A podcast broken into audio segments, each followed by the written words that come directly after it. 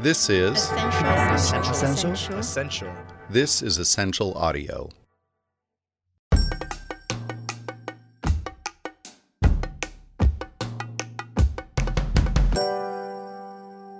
Hello and welcome to this WARC podcast. My name is Chiara Manco, and today we're going to be talking about creative effectiveness. And in particular, we're going to discuss some of the winners of this year's creative effectiveness category of Cannes Lions, which rewards creativity that really drives results.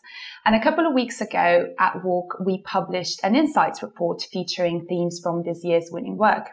And we're so lucky to have with us today two of those amazing winners. So here with me are Tass Tsitsopoulos, Group Strategy Director for the McDonald's account at Wieden and Kennedy, New York, who worked on their bronze winning Travis Scott meal campaign, and Shelley Brown, Chief Strategy Officer at FCB Canada, who worked on the gold winning Project Understood for the Canadian Down Syndrome Society. They both wrote brilliant articles for the report we published, so I'm so thrilled to have them here. Thank you so much for joining me, Shelley and Tass. Hello. Hey. So these two campaigns may seem, you know, worlds apart. And in fact, they are completely different in the sense that they tackle different issues, they target different audiences, but there is something that they do have in common, and that is they both engaged communities. And consumer participation as a creative strategy is something that we've seen um, on the rise this year among the shortlisted entries into the Creative Effectiveness Lions. And these two winners are great examples. So on the one hand, we had McDonald's, which engaged fandoms, and on the other hand, Project Understood, engage the Down syndrome community. So, Tass, I want to start with you. So, the Travis Scott meal was actually part of the broader uh, Famous Orders campaign, right? So, why don't Right. you tell us a bit more about that?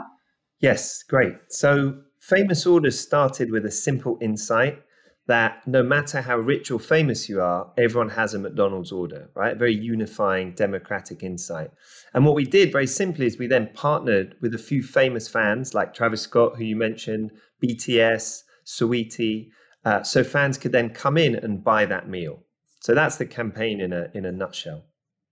Yeah, and of course, your initial target uh, were the celebrities' fans, but the reality is that eventually this campaign took on a life of its own and became, you know, a cultural event in the in the US in its own right. And it, it's one of the themes that we explore in the report: how a fan-first approach can actually then evolve into something that has mass reach.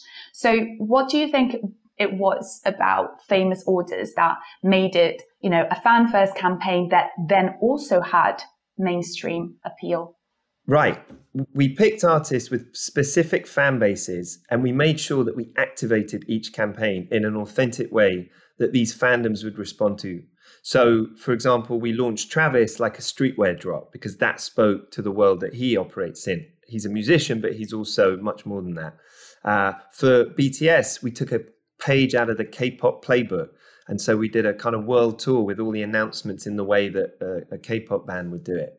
And we include those Easter eggs that those fans would love, but then we also made sure each campaign was accessible enough to give them more mainstream appeal, just like you've been saying. And Shelley, coming to you, Project Understood was a completely different brief. So for you, was less about um, fandoms or even you know mass reach. It was a specific community. So can you start telling us a bit more about Project Understood? Sure. So Project Understood came out of an ongoing partnership and a long term platform, which is to empower people with Down syndrome to take action for themselves and for their community. So the thing is, what's happening right now, which is a very, very good thing, is that people with Down syndrome are living longer. The consequence of that, though, is that this is really the first generation of people with Down syndrome who are very likely to outlive their parents, their primary caregivers. So the whole issue of helping people with Down syndrome live more independently is of critical importance right now. And the thing is, many are capable of living on their own with the right supports in place. So we started asking ourselves about what technologies could be useful in this endeavor. Uh, and especially with the rapid expansion of voice technology, it was something we were looking at for other clients. And we thought, okay, well, how could voice technology be useful? So we did what we always do, which is we go and talk to people in the Down syndrome community. And yes, voice technology had the potential to make a huge difference just in terms of daily lives, reminders and directions, that kind of thing. But that's where we ran into a problem. Voice tech basically doesn't work with people with, for people with Down syndrome. Um, it doesn't understand them. They speak differently and it can't figure out what they're trying to say. And we found that this is actually true for the 78 million people around the world who have atypical speech. So we decided, all right, if voice technology could be useful for the community and it doesn't work for them, what we've got to do is change the technology. I admit sometimes our ideas are a little audacious. We're, you know, we're just, let's just go and change voice. That's what we need to do. The technology doesn't work. Let's fix it. Um, and what we really had to do was understand how voice technology was built.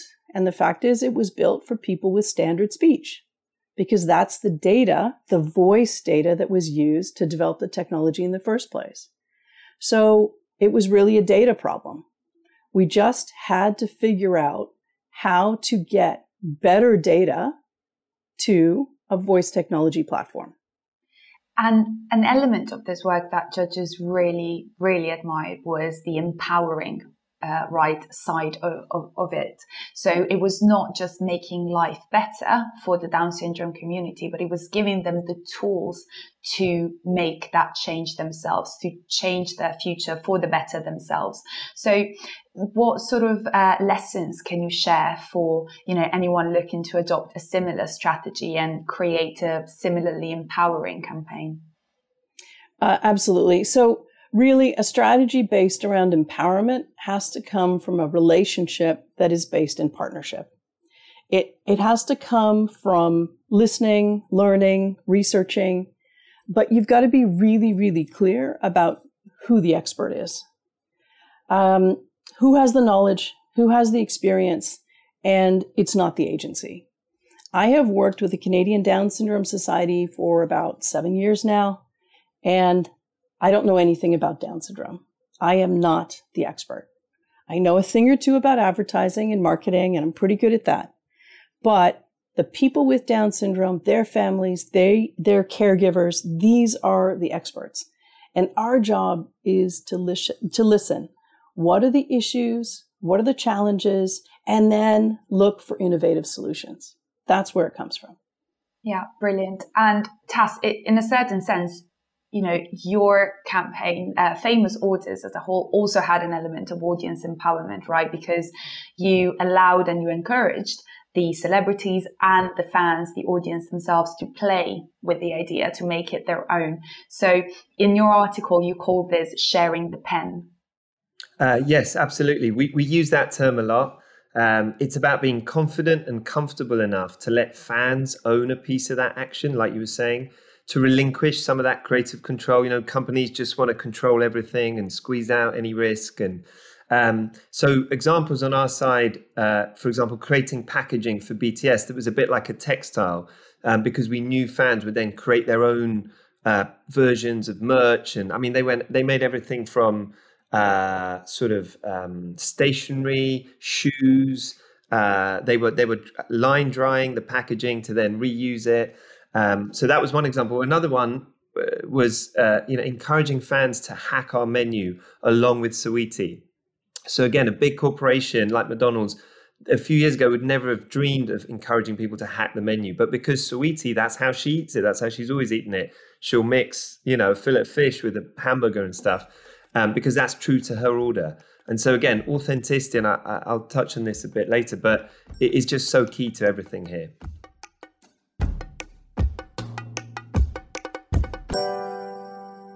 And another aspect that we think is shared by both of your campaigns is something that was mentioned by Holly Jordan, who's the research director at Neuro Insight. And we actually commissioned a piece to her for this uh, report, um, asking her to analyze the winners from, you know, the point of view of our subconscious, of the human's brain, human's brain. Yeah. So the, the a neuroscience perspective, essentially. Uh, and one of the points she made was that the more relatable something is, the more likely the brain is to encode it. And of course, from memory structures are the foundations of a brand success, right? So she said, as humans, we're hardwired to find social connection. So content that focuses on real people is hugely effective. And definitely both of your campaigns had this element. So they had real people, they had an element of relatability with, which then made it uh, possible to create social connections with the audiences. So for Shelley, for you, it was about putting the Down syndrome community front and center, not just in terms of donating their voice, but also turning them into advocates for the cause, right? They were essentially leading the comms for this campaign. It's absolutely true. And that's been core to our strategy since our first campaign with the Canadian Down Syndrome Society, Down Syndrome Answers, and in every campaign since. We really want to empower people with Down syndrome to speak for themselves and act on behalf of their community. Uh, because really our goal is to show the world that people with Down syndrome should not be underestimated. Um, and I think Holly's point is really important if we think of people with Down syndrome or any community as somehow other, different from us, a little distant, people we can't relate to or don't know much about, it is possible for us to ignore them and push them out of our minds and not therefore care about their needs. But if we simply allow people with Down syndrome to speak for themselves, in a sense, to introduce themselves to us, to show us what they're capable of. And in this case, being capable of nothing uh, less than changing voice technology, we can also change how the community is seen.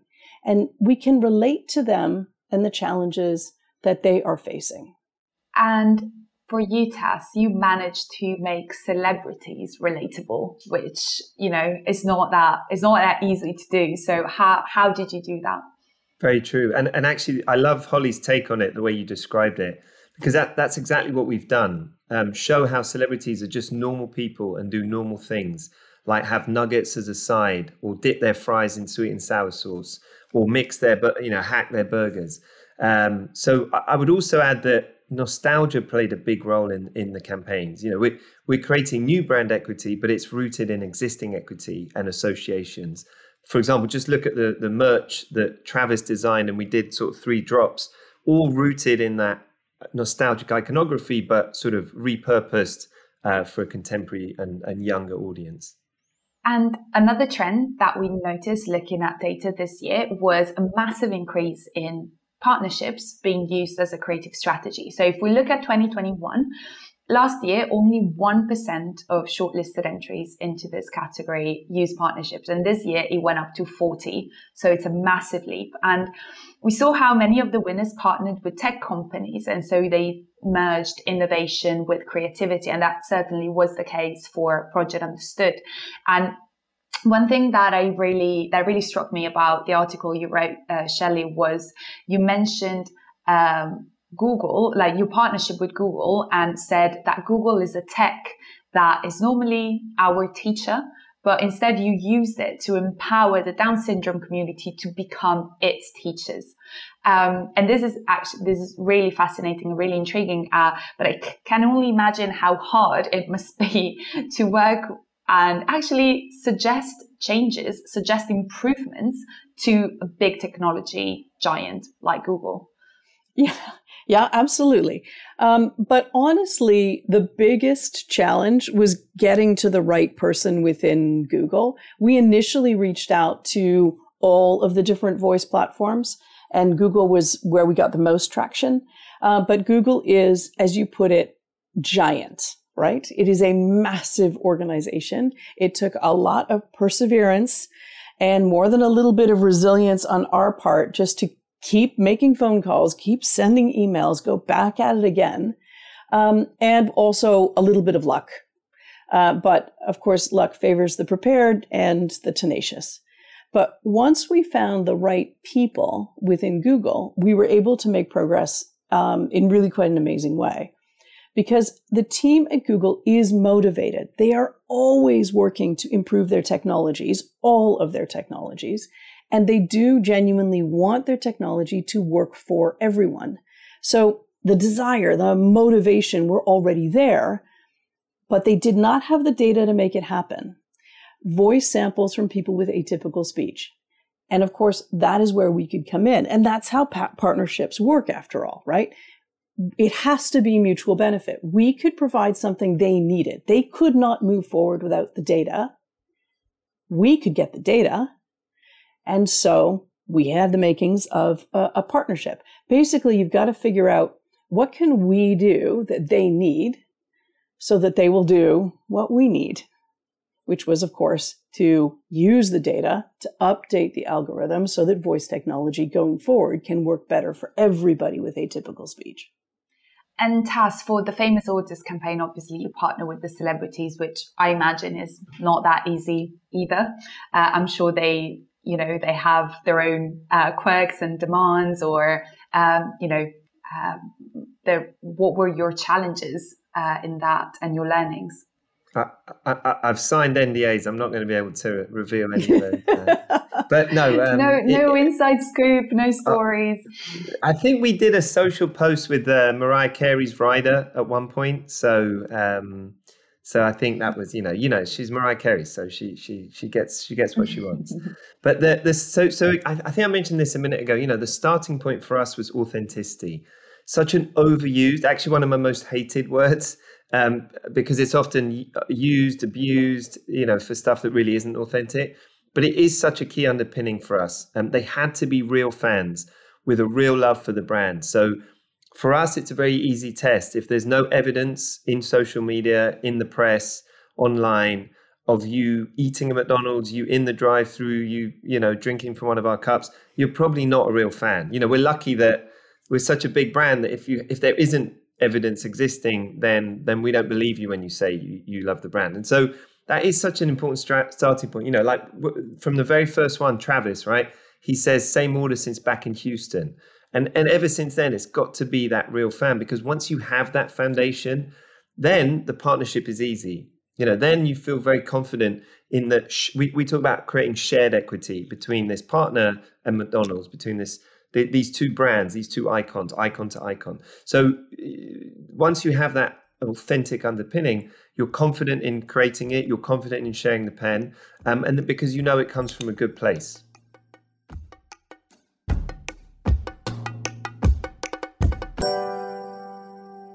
And lastly, I have a question for you both. Can you share anything on where your work is going next? Any sneak peek, any preview?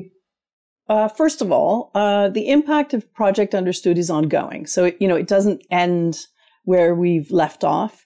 Um, Google has now just launched Project Relate, which is going to open up our beta testing to anyone with atypical speech. So they're now testing new versions of the voice assistant and it is evolving the technology right now, which is pretty amazing. Uh, so watch this space. There will be more. Um, and that will be creating change for the Down syndrome community, certainly, but also all 78 million people around the planet with atypical speech. And um, over the past two years, we've been working with um, Dr. Dan Gordon of Anglia Ruskin University on the world's first academic research study on the impact of exercise on cognition for people with Down syndrome. Um, the Mindsets paper, which has now been published, which has involved involved um, people from around the world with Down syndrome, and it really has the power to change how doctors treat their patients with Down syndrome and give the community another tool to help them live more independently. Because the fact is, exercise has a tremendous impact on cognition, and now we're taking on the challenge of employment uh, people with Down syndrome tell us that they often find it very, very difficult to find jobs, in spite of the fact that they quite often have precisely the skills, the talent, and the aptitude needed for the job. But because of a misunderstanding of uh, the community, um, they find that whole process very, very difficult. So that's going to be our next challenge. Wow. Yeah, definitely a lot to keep an eye out for. That's brilliant. That's awesome. Uh, I feel stupid coming with stuff about famous orders following that, but uh, I'll, I'll, do my best. So I think you know we didn't do a famous orders this year. You might have noticed for the for the eagle-eyed out there, um, but don't be surprised if it comes back. Um, you know, there've been a lot of sort of celebrity meals in the time that since we launched Travis Scott. So when we do bring it back, we want to bring it back in the right way.